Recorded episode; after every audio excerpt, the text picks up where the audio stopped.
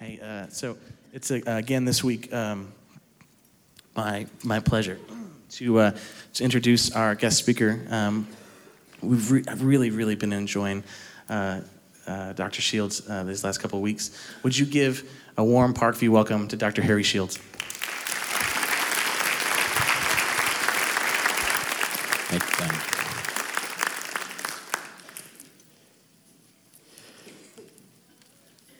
Thank you very much and uh, welcome. Good morning.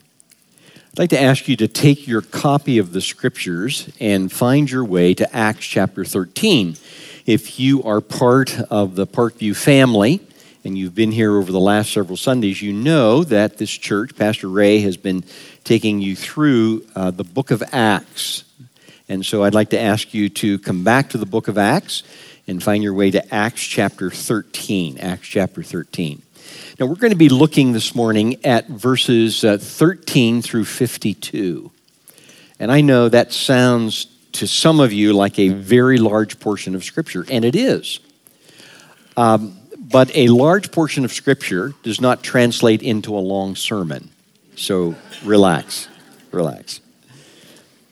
But this is a sermon that we're going to be looking at this morning. We're going to uh, ask the Spirit of the living God to give us insight as to why this sermon is in Scripture and what relevance does it have for our lives here in the 21st century. Now, even though we're looking at verses uh, 13 through 52, I'd like to take a, a, small portion of that. You're going to see it on the screen here in just a moment. And uh, we're going to um, I'd like to ask you to follow along as I read, beginning in verse 26, and I'm going to read through verse 35. This is Acts chapter 13, uh, verses 26 through 35. Would you follow along as I read?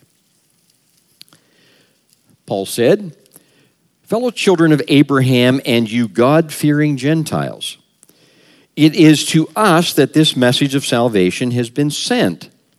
The people of Jerusalem and their rulers did not recognize Jesus, yet in condemning him, they fulfilled the words of the prophets that are read every Sabbath. Though they found no proper ground for a death sentence, they asked Pilate to have him executed. When they had carried out all that was written about him, they took him down from the cross and laid him in a tomb. But God raised him from the dead. And for many days he was seen by those who had traveled with him from Galilee to Jerusalem. They are now his witnesses to our people. We tell you the good news, what God promised our ancestors. He has fulfilled for us, their children, by raising up Jesus. As it is written in the second psalm, You are my son, today I have become your father. God raised him from the dead so that he will never be subject to decay. As God has said, I will give you the holy and sure blessings promised to David. So it is also stated elsewhere You will not let your Holy One see decay. Now, this is the Word of God. And the Spirit of God asks us to hear it and to obey it for as long as God gives us life. I know I will be dating myself whenever I tell you about a game show, popular game show of many, many years ago. The title of the game show was Truth or Consequences. It was produced by a gentleman by the name of Ralph Edwards, one of the early TV producers, had a number of game shows, and, and for a number of years, he was also the host of Truth or Consequences. Now, the game went something like that. They would, uh, like this, they would select some contestants. They would come on the program, and Ralph Edwards would ask them some questions about their lives, where they lived, different things that they did. And, and then he would say, now, now, here are the rules of truth or consequences. I'm going to ask you a question. You're going to have a short period of time, which meant two seconds to answer this question, and if you don't answer it properly, then you're going to have to pay the consequences. Are you ready? And the people would laugh. They would say they were ready. And Ralph Edwards, uh, he would ask the question. Within two seconds, Beulah the buzzer would sound. And the people could not answer the question. And so Ralph Edwards would say, Now you're going to have to pay the consequences. Sometimes it would mean they would have to be involved in some skit, they would have to go to some other uh, part of the, the area, the state where the program was produced. And uh, sometimes they would even have some surprises for the contestants. Uh, they would uh, have them meet up with people, a relative that they hadn't seen for a long period of time. The show had a, had a long running. You know, anytime there's a game show like that, there, there's always a, a metaphor, some truth about life behind it. Here, here's the truth that I'd like to present to you this morning, and that is that we are always presented with options that tell us the truth. What are you going to do about the truth? Can you answer the truth? And if we don't, there are always some consequences along the way. That's certainly the case when we look at this sermon by the Apostle Paul in Acts chapter 13. Here's what I'd like to do this morning I'd like us to take some time to look at the text to see what Paul's doing in this sermon. On the other side of the text, I would like us to discover a truth. Specifically, I want us to try to answer the question what are we going to do with the facts about Jesus? Then, after we discover that truth, the answer to that question, uh, then we're going to look at what I like to refer to as touch points. How does this truth touch our lives in specific ways? Okay, that's where we're going. You can begin to hang all of your thoughts or my thoughts on those three things. What's the text about? What's the truth in this text? And then what are the touch points? How does this begin to uh, have implications for our lives? So let, us start with uh, this text. You will make note of the fact that the Apostle Paul is on his first missionary journey, along with uh, his friend, his colleague Barnabas. They've already uh, traveled a, a, period of time, and now they're headed north, and they're uh, headed into a region. They stop in Perga, and you would think that whenever they land in Perga, they would stay there for a period of time. But, but they don't. They keep uh, heading north. Scholars have been thinking about this for a long period of time. Why didn't they just stay in Perga? Why didn't they preach when they were in Perga? We're also told that their other companion, their helper, John Mark, left and uh, uh, went back home. We don't know why he did that. Again, there's a lot of speculation as to why he left. So uh, Paul and Barnabas, they head north and they eventually land in an area uh, that is identified as Pisidian Antioch. Now, this was pretty typical of Paul and Barnabas whenever uh, the Sabbath day came, they went to the synagogue. In almost every single city that they went to, they went into the synagogue. So uh, they come to the synagogue, and a synagogue service on the Sabbath went something like that. This, a little bit different from what we did this morning. But usually it would start out, and there would be prayers. There would be long periods, uh, periods of time in, in prayer. They would recite some of those prayers as, as Jewish people. The prayers were followed by scripture readings, kind of thing that we did just a moment ago.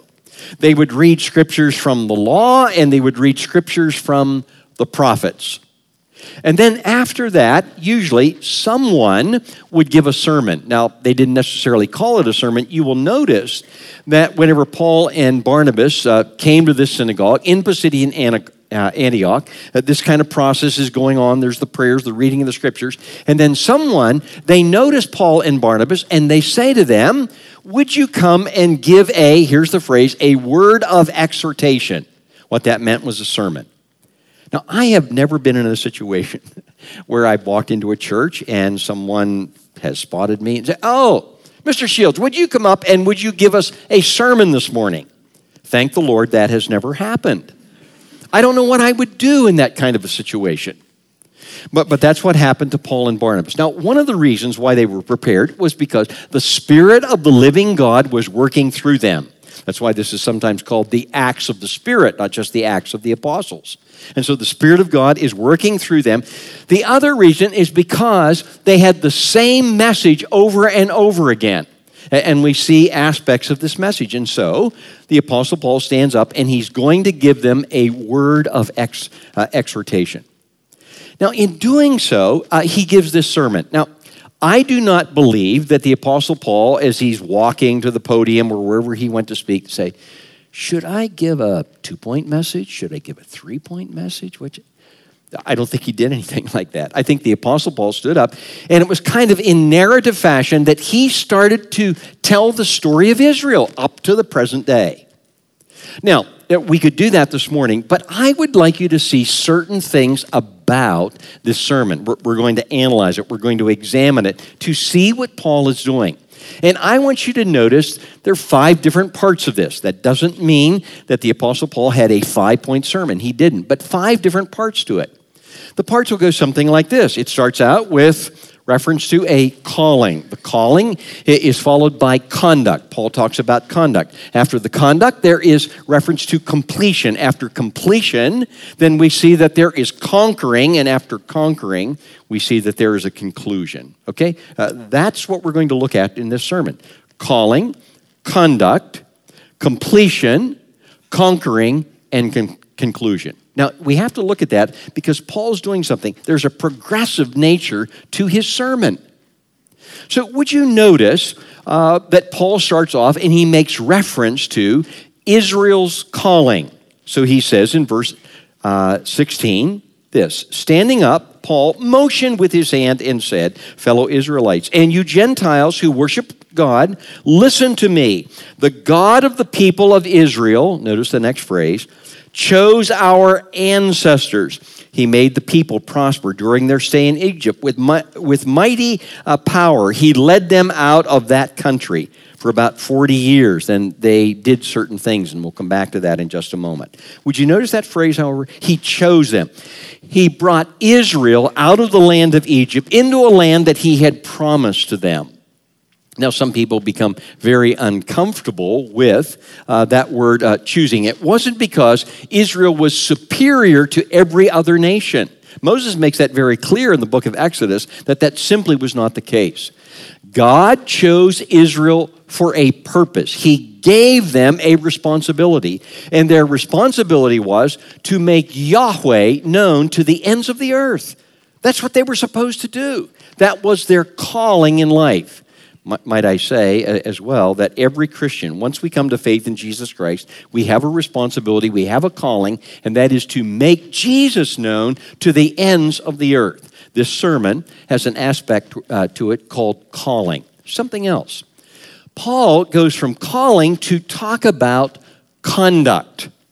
Would you notice, beginning in verse 18, that he says, for about 40 years, he endured, that is, the living God, endured their conduct in the wilderness, and he overthrew seven nations in Canaan, giving their land to his people as their inheritance. All this took about 450 years. After this, God gave them judges. He moves on in verse 22. He talks about the fact that they asked for a king, and then he mentions their first king was Saul, and then he says Saul was removed. He's talking about Saul's conduct. He's talking about conduct during the time of the judges, and the Jews would have understood immediately what Paul was saying.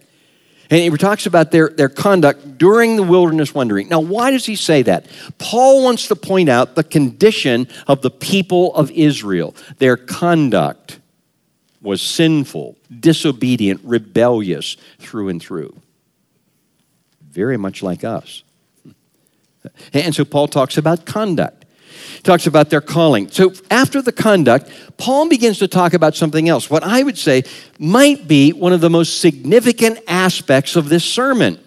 Because he goes from Saul and then he goes to David and I need to tell you something about David. In 2 Samuel chapter 7, he says of David, David, uh, this is God speaking to him through Nathan the prophet, I'm going to make a promise to you. And the promise is that from your offspring, David, you're going to have a number of kings, but there's going to come a king.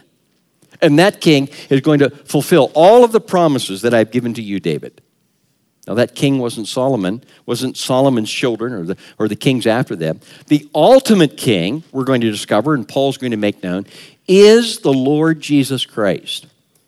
So I want you to notice what happens is that Paul's going to be using a word. I'm using the phrase, the term completion. Uh, the word you'll see here is the word fulfilled or fulfillment. Fulfillment means that something has been stated, God has promised something, time passes, and then eventually God, through someone, fulfills that prophecy. Notice how Paul puts it together. Verse 23. From this man's descendants, that is, King David, God has brought to Israel the Savior, Jesus, as he promised. God said he was going to do it. God did it, says the Apostle Paul, and he did it through Jesus. Would you move on to verse 27? Paul begins to account uh, recent things uh, that happened in Jerusalem. He says, The people of Jerusalem and their rulers did not recognize Jesus yet in condemning him. Notice the next phrase. They fulfilled the words of the prophets that are read every Sabbath. Remember, I said in a synagogue service, there were prayers, there were scripture readings. They read from the law, they read from the prophets. Probably happened that day whenever Paul was preaching, and he says, This kind of thing happened. And yet, even though the scriptures were read, God said what he was going to do, the people turned against that. They condemned the Lord Jesus Christ. Drop down to verse 29. When they had carried out all that was written about him, they took him down from the cross and laid him in a tomb. But Paul's saying, just as it was written, uh, we should have known that these things were going to happen. Drop down to verse 33. He has fulfilled, that is, God has filled for us their children by raising up Jesus, as it is written in the second psalm. And he quotes from Psalm 2. He does the same thing in, verse 34 in the second part of it. He says, As God has said. And he quotes from Isaiah chapter 55. Then look at verse 35. So it is also stated elsewhere. And he quotes from Psalm 16. Here's what Paul's doing. He's showing that things have been completed. The prophets have spoken, those prophecies have been fulfilled in the Lord Jesus Christ. So his sermon goes from calling to conduct to completion. But that's not the end of it. Paul also talks about a conquering that took place. Would you notice in verse 30, he says, But God raised him, that is Jesus, God raised him from the dead. Or how about verse 33 again? He has fulfilled for us, their children, by raising up Jesus. Drop down to verse 34. God raised him from the dead so that he will never be subject to decay. Or drop down to verse 37. But the one whom God raised from the dead did not see decay. I imagine at that point in Paul's sermon, the people in the synagogue in uh, Pisidian Antioch were shocked. This is true. This Jesus has come. He's been raised from the dead. That explains everything. There has been completion, and now there has been a conquering, which means that Jesus has conquered death. Jesus has conquered sin. It might be safe to say Jesus has conquered all of life. He is the ultimate king. He is the one who fulfills the promises that were given to David. Now, there's one other aspect of this sermon, and uh, it's what I'm going to call the conclusion. Every sermon needs a conclusion. Every people are delighted whenever the conclusion comes. And certainly it comes in verse 38. And notice just one word. Therefore, and he goes on to say, therefore, my friends, therefore, my listeners. And Paul goes on to show the implications. What he's been saying is hey, do you, do you listen? Do you hear what I'm saying? The facts are mounting up. Everything is pointing to Jesus. Everything is pointing to Jesus. And so, whenever he says therefore, he is basically saying, What are you going to do with Jesus? I have a concern at this point in time. And here's my concern I've been praying about this uh, before I even came this morning. My concern is that some of you right now are listening and you're saying, uh, We've heard this kind of thing before. Uh, we've heard about Jesus. But why are you telling us again? Why do we need to hear this again? Hey, uh, it might seem like a silly analogy, but, uh, but I'm going to give it anyway. Assume that uh, a, a, young woman goes off to the university, and um, her mother calls her frequently. And um, one day in, in November, uh, the mother calls and she says, Now, honey, I hope you're taking care of yourself. I hope you're going to get a flu shot. And the daughter says, Mom, every week that we call, every time I'm on the phone, you keep asking, Have I gotten my flu shot yet? Why do you do this? Oh, honey, it's very important. Uh, you don't want to get sick right before finals. And they hang up the phone, and the daughter says, Oh, why does she always? But you know, I don't want to get sick right before finals. I need to do something about this. And she begins to respond to the information that, has been given to her. Or, or take another silly analogy. Uh, a son talks with his father regularly, and the son happens to get a new car, and the father says to him, Boy, that's a nice looking car. Well, son, you know what? You need to change the oil in that car every 3,000 miles. And the son says, Dad, I'm 42 years of age. You tell me this all the time. And the said, Well, I'm just telling you, you want the car to last for a long period. You need to change the oil every 3,000 miles. And, and they kind of part their ways and kind of chuckle. And The son says, You know, he's right. I do want this car to last for a long period of time. And the information says I should change the oil regularly. I, I neither act on it or, or I don't act on it. That's what Paul is doing here in, in verse 38 for the people in Pisidian Antioch, it was a brand new message. They hadn't heard this before. Some of you have heard it over and over and over again. You've heard it many different years for a long period of time, and you're saying, Why do I need to hear this this morning? And for some of you here this morning, this is maybe the very first time you've ever heard this stuff. Remember, I said we're going to start with the text and to lead up to a truth? Here's the truth. It's the only thing you really need to remember this morning. And the truth is this the truth that surrounds Jesus, the truth concerning Jesus, always comes with serious consequences. The evidence that is presented about Jesus always demands a verdict. Always, always. Whether you've heard it a hundred times, whether you've heard it for the first time, you can't simply walk away and say, well, this doesn't really matter to me. It does matter. It matters. It's a life and death situation. Because the truth about Jesus requires that we make some decisions because there's consequences involved. Hey, bear with me just a little bit more because there are a couple different kinds of consequences. When you look at this sermon and you see what Paul's saying from uh, verse 38 on, you discover that there are positive consequences and there are negative consequences. Let me talk about the positive consequences for a moment.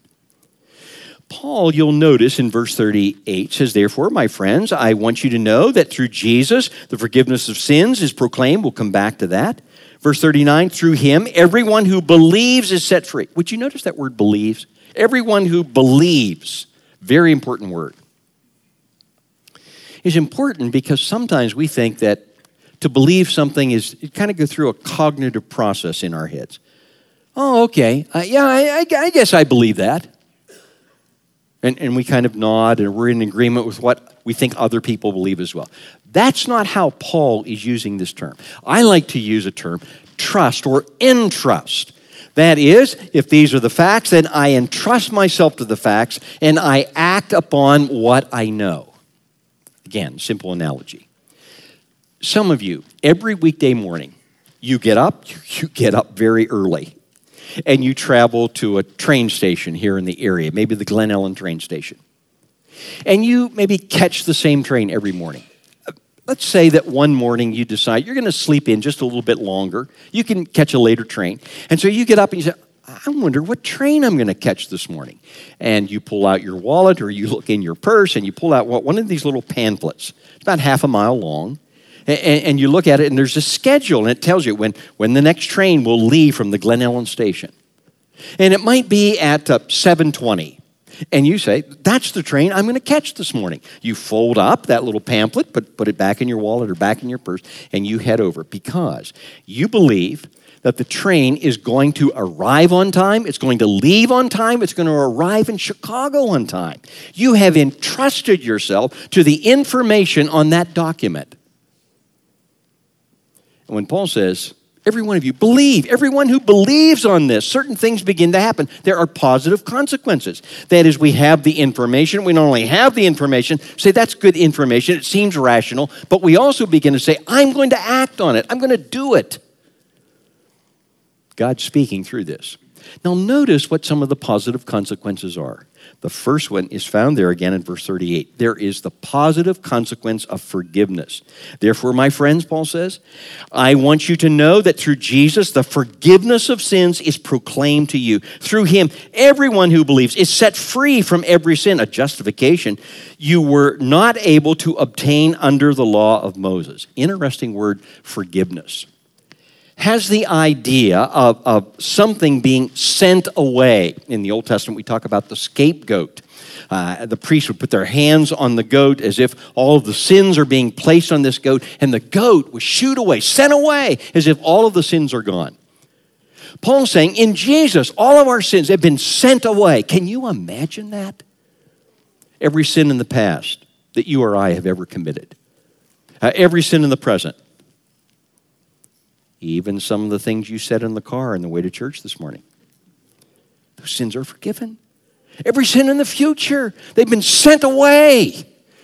And God will never, never bring them back into our lives. The evil one might try to do that, but God will never bring those sins back into our. They've been sent away. We've been forgiven. We've been free. Notice also that Paul also seems to imply there's kind of a new purpose for those who follow Jesus, who believe in him. I'm saying that because of what Paul says round about verse 47. He takes a, a, statement, a prophecy from Isaiah chapter 49, and he says, For this is what the Lord has commanded us, meaning all of the Jews. I have made you a light for the Gentiles that you may bring salvation to the ends of the earth.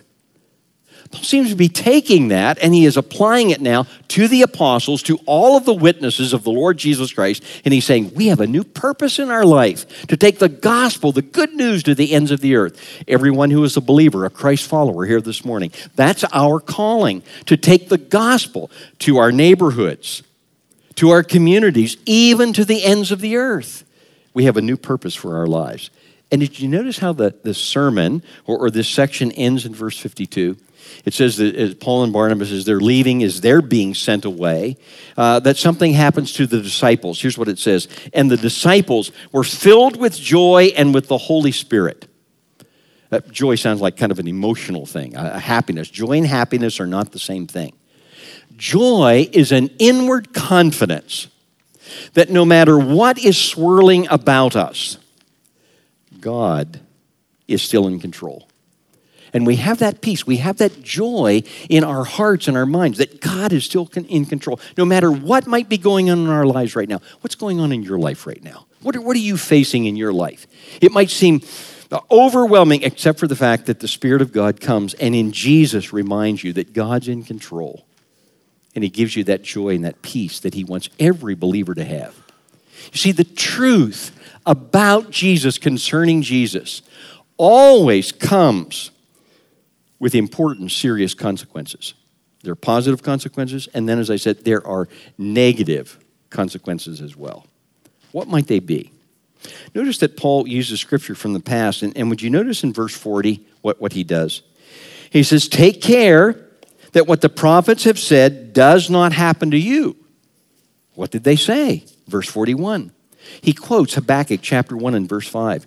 Look, you scoffers, wonder and perish, for I am coming to do something in your days that you would never believe, even if someone told you. Here's Paul with the good news, and he attaches a warning sign to it. And he said, if you walk away and you reject this message today, I want you to understand that just what happened to our forefathers when the Chaldeans came down against them, Habakkuk and others said, Oh, this can't be possible. God wouldn't allow this to happen to our country, and it did. They were targeted for judgment. And a person who rejects the gospel of the Lord Jesus Christ, they're targeted for judgment, the wrath of God. I've never served on a jury. I've been called for jury duty, but never have served on a jury. I know a little bit from watching TV, like you, that certain things happen. And after the case rests, the defense rests, the prosecution rests, uh, uh, here's what usually t- takes place the judge will give the jury some orders. And he'll say, Now you go into your deliberations, and, and it's expected you'll come back with a verdict. And so they'll go. And sometimes they might decide in a short period of time. Might be a long period of time. If it's a long period of time, the jury might say, listen, we would like to uh, see the evidence the prosecution presented again. And then he might say, oh, we'd like to see the evidence that the defense uh, presented. We'd like to see that again. And so here's all of the information that is laid out before them. And somewhere along the line, I know, I know you'll tell me there can be a hung jury, but somewhere along the line, the jury has to render a verdict. And that's the way it is this morning. Some of you have heard this information over and over and over again. Have you rejected it every time you've heard it? The gospel comes with a warning sign today. Back in 1741, there was a sermon that was preached in Enfield, Massachusetts. Some would say it may be the greatest sermon ever preached in America. The preacher was a gentleman by the name of Jonathan Edwards. Jonathan Edward, uh, Edwards is actually the pastor in the town of Northampton, but, but he was in an itinerant ministry at that period of time, went to Enfield, and, and, and he preached. And the name of his sermon was, the title was, Sinners in the Hands of an Angry God. You read a title like that and you say, oh my goodness, he must have been jumping around and yelling and doing all that. That's not what historians tell us. They tell us that Jonathan Edwards had a manuscript and he stuck to that manuscript. He read from that manuscript. And while he was reading, every so often he would look up because as he read, there were people in the congregation. Some were crying, some were crying out, some were pleading for mercy as he read his sermon. And there were others who were praising God for the fact that salvation had come to them. It's a great sermon, a great revival in that congregation. Now, here's what's interesting Historians also tell us that two weeks earlier, back in Northampton, at Edwards Home Church, he preached the exact same sermon. Nobody cried out, to our knowledge. No changes seemed to take place. Maybe at the end of the sermon, some people said, Good morning, Pastor. Nice sermon today. Hope you have a good week. I hope that does not happen at Parkview. There's someone here today, don't know who it is, who is outside of Jesus Christ. And like all of us, you desperately need a Savior. I need a Savior.